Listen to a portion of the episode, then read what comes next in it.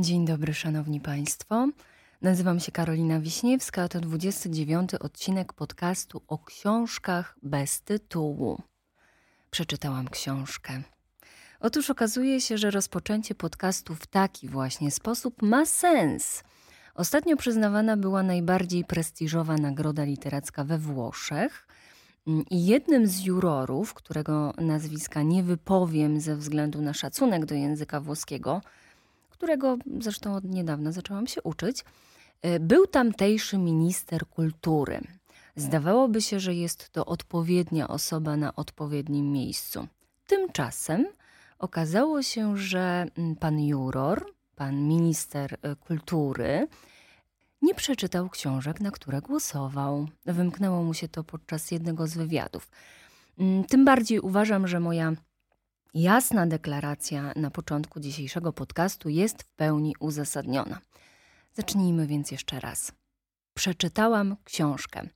Nie mogę też nie wspomnieć, że przeczytałam ją z uprzejmości mm, wydawnictwa WAP, któremu bardzo dziękuję. E, książka nosi tytuł Bzik kolonialny, a jej autorem jest Grzegorz Łyś, antropolog, socjolog i pasjonat podróży. Premiera Bzika miała miejsce dwa dni temu, więc jest to gorący tytuł. W zasadzie wszystko w niej jest gorące, prawie tak gorące jak nasze obecne dni. Lipiec w pełni, lato już nie takie nieśmiałe, patrząc na temperatury to raczej wyjątkowo rozbuchane. E, za chwilę opowiem Wam, co jeszcze jest rozbuchane mm, i to najwyraźniej od kilku wieków. Ale zanim to zrobię, chciałam Was spytać o Wasze plany urlopowe. Zanzibar, Fuerteventura, Dominikana? Nie wiem, gdzie się teraz lata. Mm, w każdym razie wyobraźcie sobie, że niewiele brakowało, chociaż z tym niewiele to bym polemizowała, a latalibyśmy do egzotycznych polskich kolonii. Tak, drodzy Państwo, nie wiem, czy 25 lat temu było to w programie nauczania i ja to przespałam albo wyparłam, ale okazuje się, że kraj, którego nie było 123 lata na mapie świata, miał tak rozbuchany apetyt na ziemię i stworzenie nowej, lepszej Polski poza jej granicami, że postanowił wprowadzić to w życie pomimo ogromnych trudności. Z jednej strony tak oczywistych jak finanse, z drugiej strony mniej oczywistych dla współczesnych, jak uprawianie zupełnie nieznanej ziemi w zupełnie nieznanym miejscu, w zupełnie nieznanym klimacie. I tę właśnie historię Grzegorz Łyś postanawia nam nieco przybliżyć.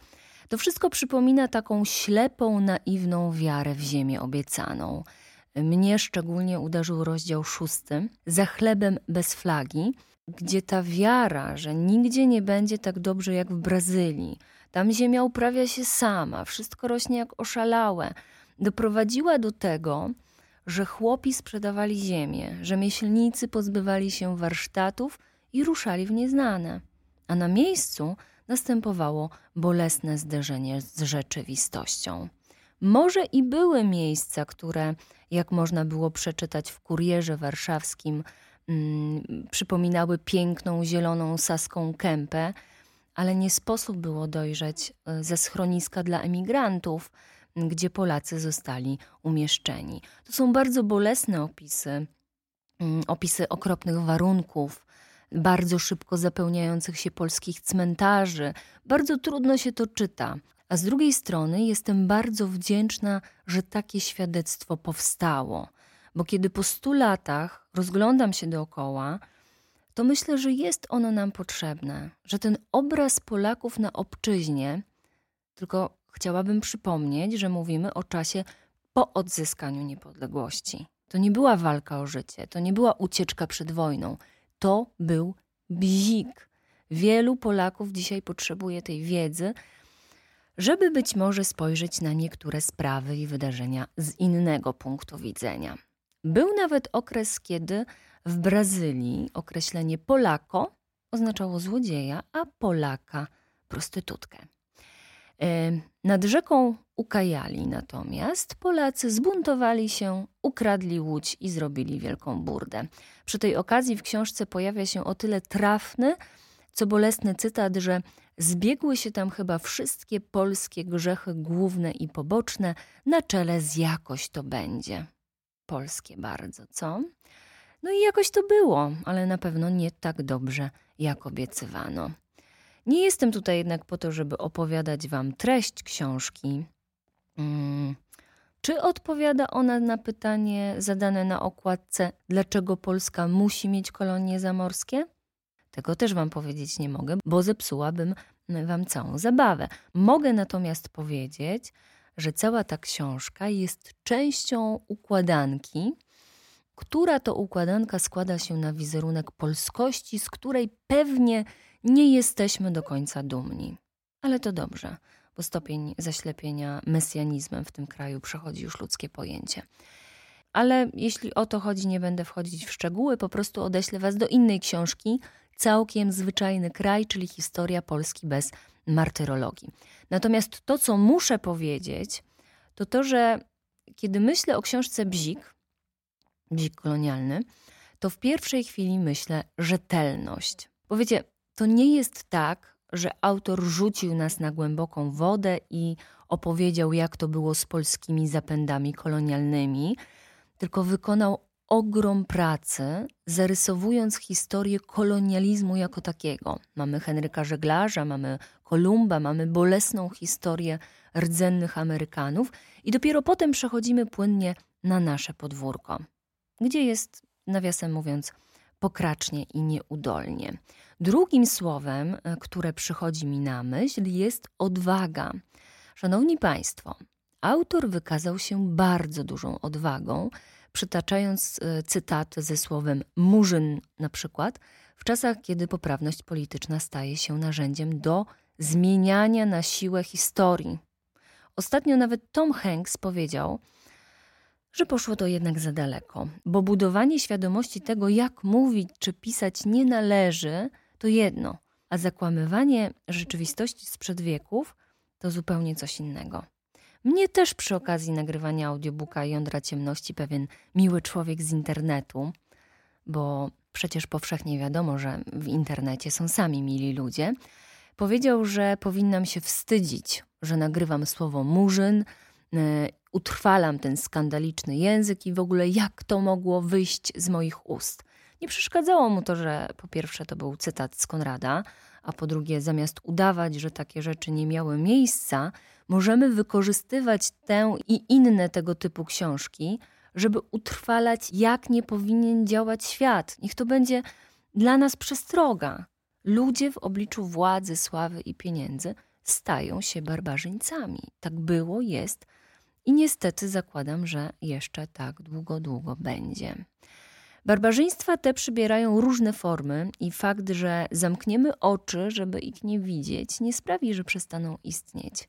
Historia kolonializmu jest napisana krwią, czy nam się to podoba, mm, czy nie. Z drugiej strony, gdyby nie ludzka ciekawość, chciwość i jeszcze parę mm, niezbyt szlachetnych pewnie cech, to do dziś żylibyśmy być może z białymi plamami na mapach. A gdyby nie książka Grzegorza Łysia, ja nie wiedziałabym, że to Henryk Sienkiewicz był u nas prekursorem języka rasistowskiego.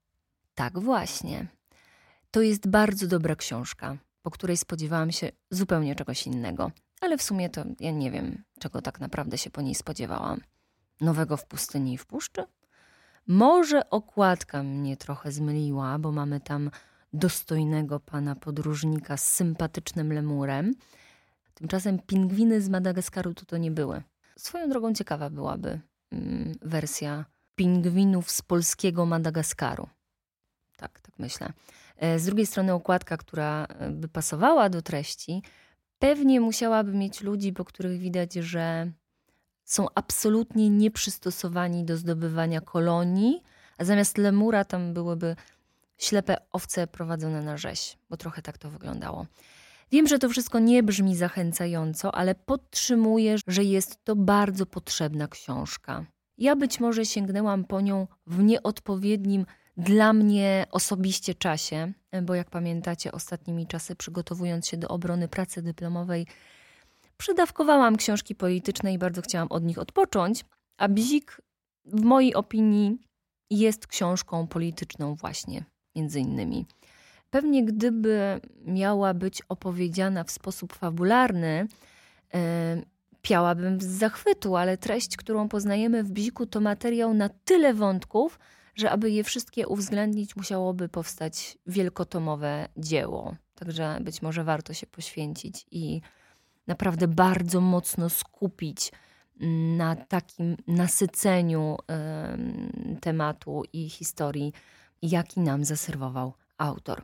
Grzegorz Łyś zrobił to po swojemu i zrobił to bardzo dobrze, bo ten reporterski styl sprawił, że możliwe było takie właśnie nasycenie historią i faktami e, tych 300 stron. Na koniec chciałabym westchnąć. Ach, te wielkie sny o potędze. Czasem jesteśmy w nich tacy paradni, i to chyba najlepsze słowo określające polskie próby podbojów yy, kolonialnych. Ale dość już o tym.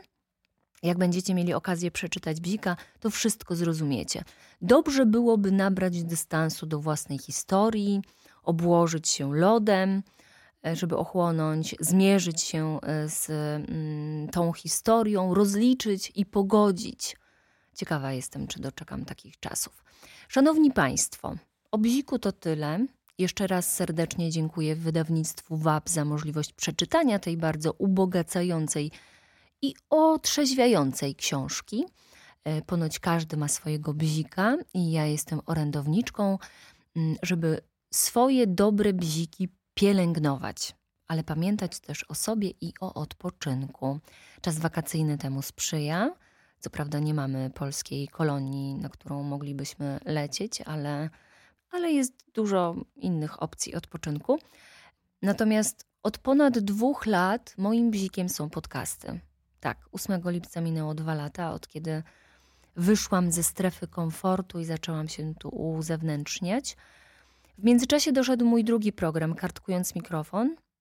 I obecnie wygląda to tak, że publikuję pięć odcinków w miesiącu, co w zasadzie jest moim drugim etatem. Dlatego sierpień jest, będzie moim miesiącem wakacji i odpoczynku, podczas którego nie będzie podcastów.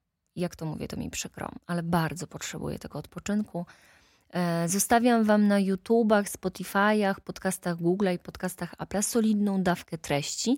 Może to będzie dobry czas, żeby do którychś swoich ulubionych odcinków wrócić. Mam nadzieję, że będziecie na mnie czekać. Następny odcinek o książkach bez tytułu ukaże się w drugi piątek września. Kartkując mikrofon do końca lipca w każdy poniedziałek, a potem sprawdziłam 4 września.